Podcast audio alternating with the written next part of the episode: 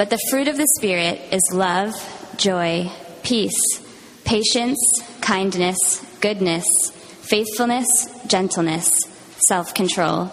Against such things there is no law. This is the word of the Lord.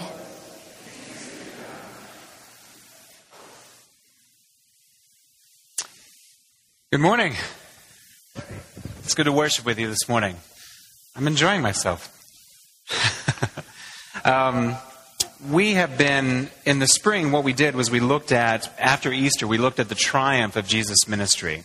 And we looked at some of the results of his ascension and then sending his spirit to live in, in us and which defines Christian life and what that looks like and some of the freedom we have. And so now we're looking, we've moved on to a new series, The Fruit of the Spirit, and we're going to, for the rest of the summer, into just into the beginning of the fall, we're going to be looking at what the fruit of the Spirit is. Very specifically. This year, this week, we're looking at joy. The fruit of the Spirit is joy. Now remember the context for the fruit. Uh, the word fruit in Greek, in the original languages, is singular. So that all of those things that you see on the screen and in your Bible are actually aspects of one fruit.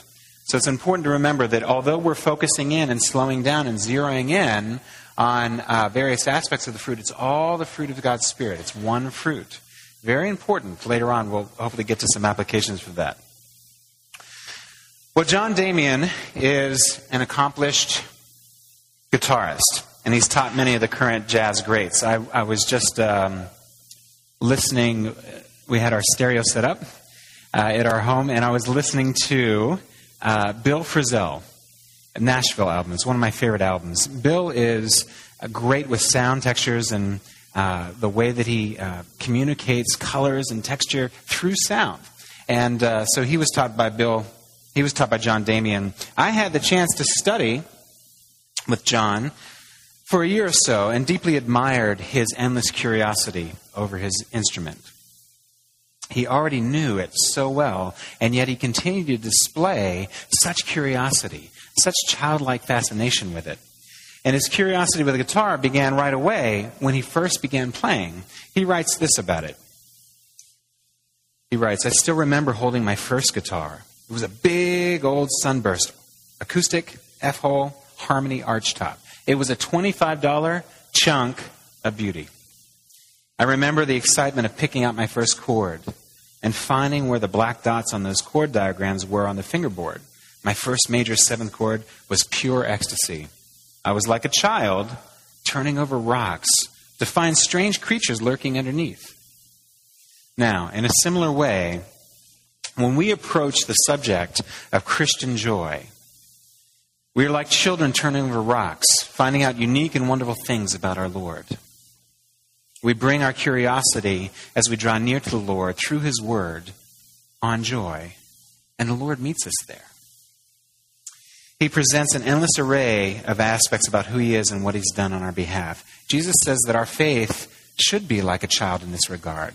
We should be turning over rocks to discover all of the wonderful things about our Savior. And so we're going to have a chance to do a little bit of that this morning and find out about some of the unique and wonderful things about the joy that the Lord brings us. Our subject this morning is the fruit of God's Spirit in our lives joy. And we're going to look briefly at some background for our passage. We're going to look at the fact that the God is the giver of our joy. And we're also going to look at the fact that God is the object of our joy. Now, briefly, some background for our passage. John Stott, in his commentary on Galatians, points something out. And, and, as a side note, if you're ever looking to get to know this book better, one of the great little one volume commentary series that you can get, it's in paperback now, it's called The Bible Speaks Today. It's by IVP, University Press. And their one volume commentaries are great. John Stott is the New Testament series editor, and he, he does a couple of the commentaries himself. He says this The main emphasis in the second half of the epistle to the Galatians is that in Christ, life is liberty. Life is liberty in Christ. So, for example, in chapter 5, a little earlier, in verses 13 through 15, Paul has emphasized that true Christian liberty expresses itself in a couple of things. Okay? It expresses itself in self control. He says, Do not use your freedom as an opportunity for the flesh.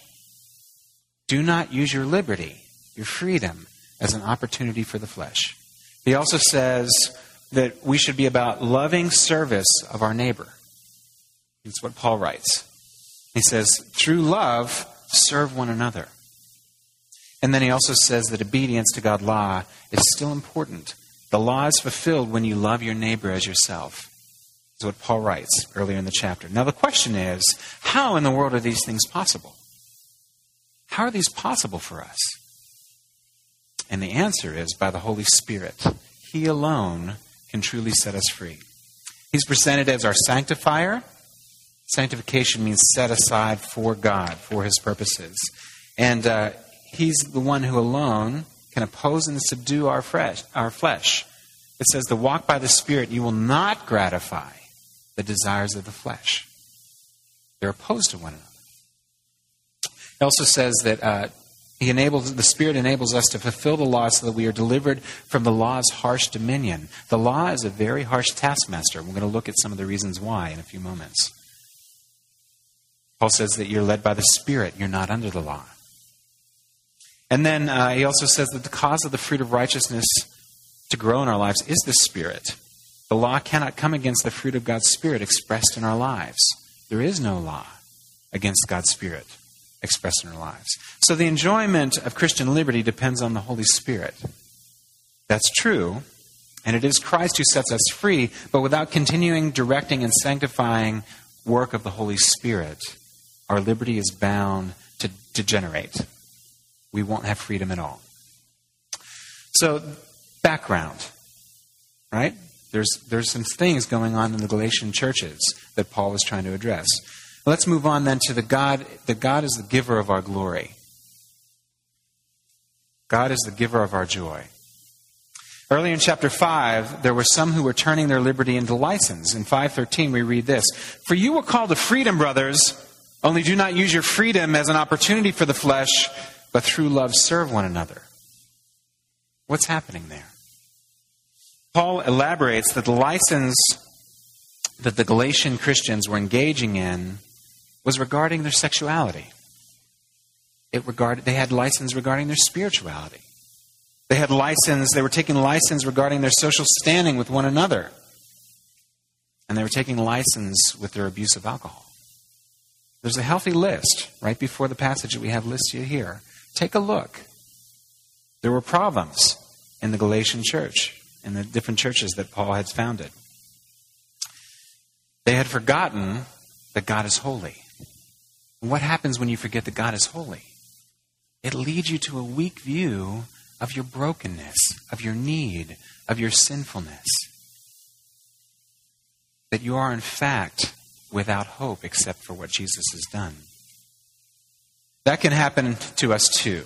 The idea of forgetting God's holiness, the idea of uh, too weak a view of our sin. How do you know when it's happening, though? What are the symptoms? There are a couple of to look for. First, we become presumptuous. We become presumptuous. We take God's law lightly.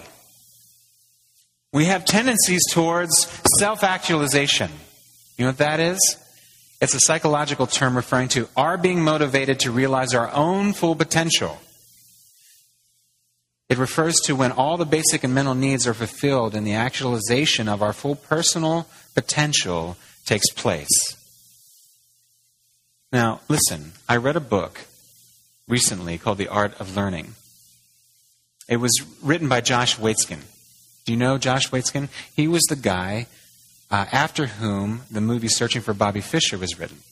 Master chess player when he was young. And he took that as far as he could go until he was about 19, and then he came away from chess. And he kind of burned out for a while, and then he began to study, at the recommendation of a friend, some Tai Chi, did it in New York with a, an expert instructor from around the world. And what he did was he took the lessons that he had learned from chess and all those years of competing, and he applied them to learning Tai Chi. And do you know, in three years, he won third place in the World Championship in China, and in four years, he won first place. That's unheard of. So, his whole premise for that is that our learning continues, our learning goes on. There's an open view of learning that says that we are not defined by who we are, we're not limited by our natural intelligence. We can actually continue to grow and learn. An old dog can learn new tricks. And the whole point of his book is to get that across and use himself as an example. But I'm not talking about just that. I'm talking about that in absence of God being the first priority, the first one we learn about. You see, we fail to see our need for God because we believe that we are sufficient if we're free to follow whatever we think will fulfill us personally. Whatever we think will fulfill us personally. We have too weak a view of our sin when we think we are sufficient. We feel that we can't be free if God is to be obeyed totally. That's what we feel when we take license. We can't be free if we're going to obey God totally. We begin to resent God's claims and his sovereignty over our lives in the gospel. I'll never, I'll never forget the um, Dr. Keller in New York talked about a, a conversation that he had with a very high costing prostitute. And you know, sort of worked the upper echelons of society. And they sat down and they were having tea and they were talking about it, and he was explaining the gospel to her. And she got it. She said, Wait a minute. If Jesus did all that for me, that means I can't just live any way I want. It means I'm not my own anymore. I don't know if I can handle that. You see, we begin to resent God's claims and sovereignty over our lives. Next, some of the, again, what are the markers of license when we begin to descend into license? Not freedom, but license. Next, our relationship to Christian spiritual disciplines. Basically, the combination of things hearing the word, prayer, worship, fellowship, community, ministry, and service. What happens? We show a slothfulness. We show a very slow sort of approach to those things. We're not very keen, uh, keen into them. We lack a conviction of our own sinfulness and we become immensely slow in using the means of grace. Why? Because of our resentment towards God. I've asked several occasions as we've explored the passages uh, about the victory of Jesus' ministry, the triumph of his ministry. And one of the things I ask is, How are you doing reading his word daily? One of the disciplines. I'm asking now, are you slow to read it? Are you slow to open it up? Are you slow to approach God in prayer? Are you, sh- are you slow to put your hand towards a task where you see a need? Are you slow to meet that need with something that you've been given? Some gift that you've been given? Look, at the root of these symptoms is our own pride. We express our pride in unbelief. Unbelief of what? Our pride is expressed in unbelief of God's goodness. We think to ourselves, if I obey God totally, I'm going to be unhappy. If I obey Him totally, I'm going to be unhappy. And when that happens, we put the weight of our identity into our own power, into our own comfort. We believe that we'll be okay if things go our way and life is comfortable. I've got to tell you, though, you'll never be free like that. You'll never taste true joy. The only way to have true joy is to delight in the salvation God gives us in Christ, to delight in it. Romans 15:3, I've used it as a benediction. I may use it as a benediction today as we go out of this worship service. You know what Paul writes? He writes this, "May the God of hope do what? Fill you with what? With all joy and peace in believing." So that by the power of the Holy Spirit you may abound in hope. God has to fill you. You cannot do it yourself. The gospel does away with pride. Jesus had to die for you in order for you to be who you are meant to be. It's the only way. There's no self actualization. There's only two ways to live.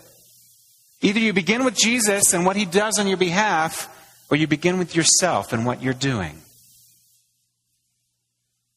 If you begin with yourself, you will not be free to experience true joy. But if you begin with Jesus, admitting your need for Him, admit your need, you'll be free to experience joy in a more profound way than you've ever imagined.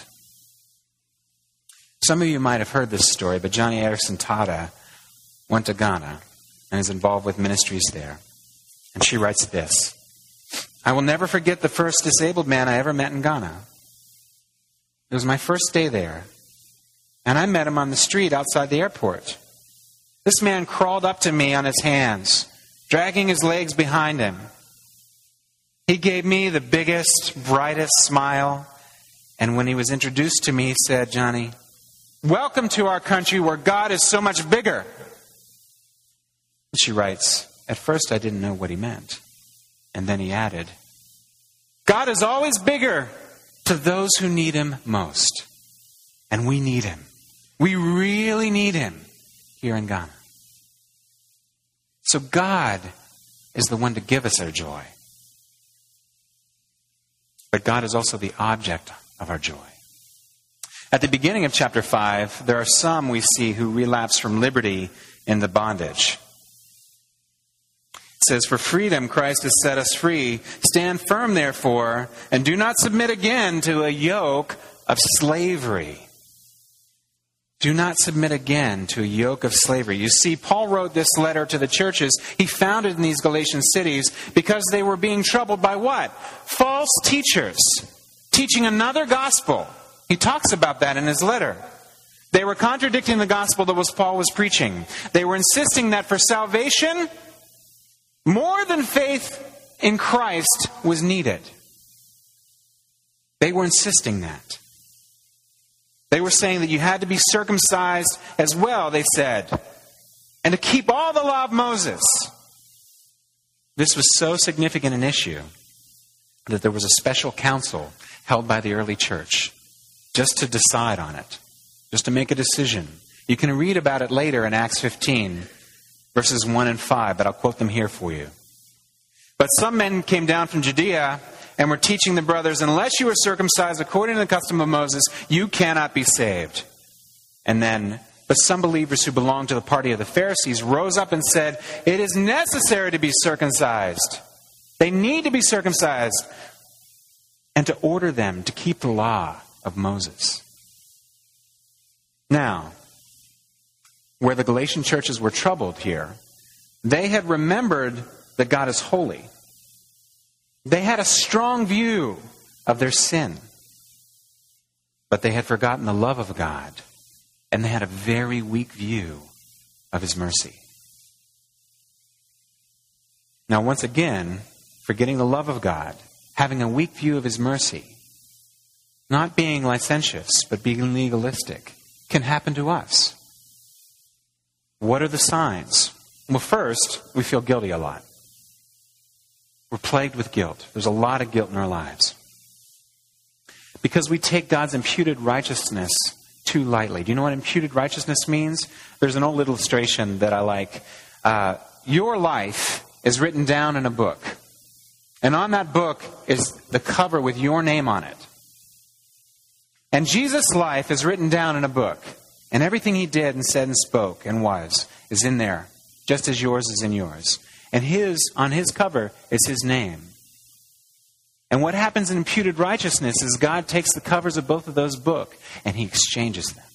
So that everything that is true of Jesus, the punishment that he received, but also the life that he lived, both of those things are now true of you. All of the fullness of his life, when God looks at you, he sees Jesus now. Imputed righteousness. We feel that we can't be worthy of salvation if it's totally by grace. Another marker of legalism is that our relationship to the Christian disciplines is also different. Hearing the word, prayer, worship, fellowship, community, ministry, service, what do they show in our lives? They show a drivenness we do not perceive the intimacy available to us with God through the work of Jesus. We lack conviction about the security of our relationship with God. We use the means of grace as a way to try to assuage our guilt and discouragement. And it's not zeal, but drivenness. I was mentoring with a, a pastor who's out in San Diego now, uh, Dick Kaufmann. And I remember talking with him about how numb I felt in life in my early days in New York. I said, I, I saw a sad movie, and I usually am a big sap with movies. I even like chick flicks and romantic, sappy movies, and I really love to watch all of that, and I usually even well up with tears. I said, I don't feel anything. I feel numb. What's going on? And he pointed out in my life that there was a busyness where I was driven. And he said, You might mistake it for zeal, but you'd be wrong because it owns you. You don't own it. He said, Jesus, when he was with his disciples, Jesus was zealous, but he was never driven. He waited. Sometimes he waited until the person died. He often went alone, away to pray. He was zealous for God, for his kingdom, seeking righteousness that was his to give. He was seeking that in our place. But he wasn't driven, he had zeal. At the root of these symptoms is also our pride, though. You know, if licentiousness, at the root of the licentiousness is pride, at the root of legalism is pride as well. We too express our pride and unbelief of God's goodness. We think to ourselves, I can't believe that He will accept me the way that I am. I can't believe it. And when that happens, we put the weight of our identity into what others, including God, think of us. We believe that we'll be okay if we're loved and live up to all of our own standards. You'll never be free like that. You'll never tra- taste true joy. The only way to have true joy is to delight in the beauty of God for who He is in and of Himself. And He has won the freedom for you to be able to do that. He's beautiful. You know, Psalm 16:11 says this, "You make known to me the path of life. In your presence there is fullness of joy. At your right hand are pleasures forevermore." And again, the prophet writes, "Do not be grieved, for the joy of the Lord is your strength." Luther writes this. I like reading Martin Luther. You got to be prepared, though. He has some sermons that are uh, actually named with expletives in the title. He was, uh, he was not afraid to take on the vernacular and preach the gospel with it. I have a, a little more fear than Luther, but uh, I'll read this to you. This is what he says in his commentary on the Galatians. For the Father has sent his Son not to oppress us not to oppress us, but to cheer up our souls in Him. I've said this to you before, but are you discerning the Lord's voice in your life? When you're going throughout your day and you're starting to go into that place where you're having doubts, or where you're having guilt, or where you're having um, different kinds of things go on in your head, and you wake up to the fact that that process is going on, are you able to say, wait a minute, that's not how Jesus talks to me? He delights in giving me joy. We have lots of things in this life that make us happy. But there's a joy in knowing God that transcends them all. There's a joy in knowing God that all of the good things that we participate in this life points to. C.S. Lewis, in his autobiography, wrote it this way he said, It, joys in this life, are valuable only as a pointer to something other and outer. When we are lost in the woods, the sight of a signpost is a great matter. He who sees it first cries, Look! And the whole party gathers round and stares. But when we have found the road and are passing signposts every few miles, we shall not stop and stare. They will encourage us, and we shall be grateful to the authority that set them up, but we shall not stop and stare or not much. Not on this road. We have relationship with God, intimacy with God through what Jesus has done. We can approach Him boldly. We can approach Him humbly. Now, first, we covered some of the background for our passage. The key point is that Christian liberty, our namesake,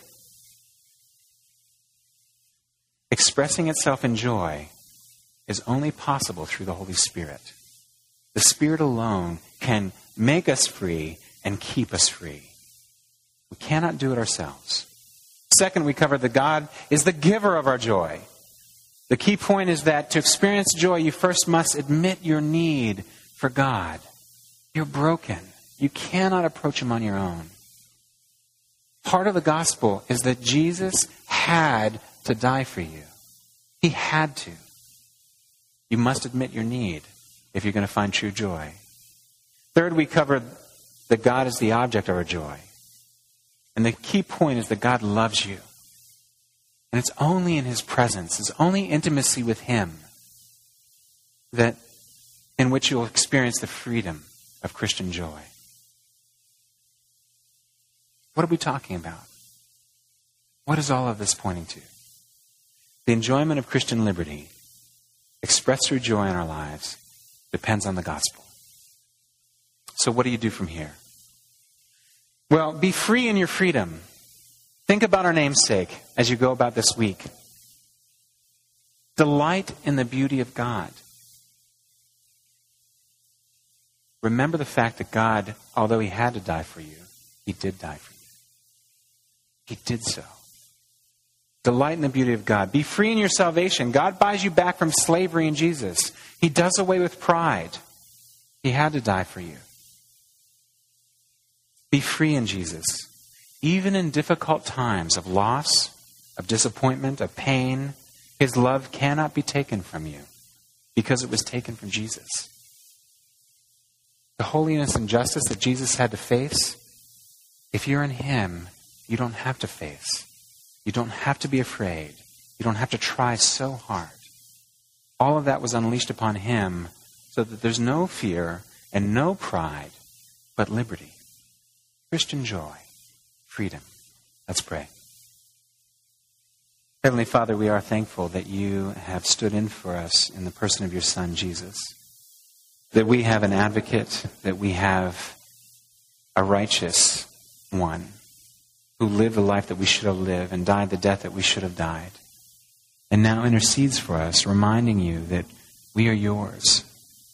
The book's covers have been changed, that what's true of Jesus is now true of us. And we, with boldness and humility coupled, ask you to be with us in our week as we live lives differently as a result, as we sense with our hearts the truth that we are understanding about the joy of your Spirit with our mind. Be with us now. Go with us now. Continue to be with us for Jesus' sake. It's in His, his name we pray. Amen.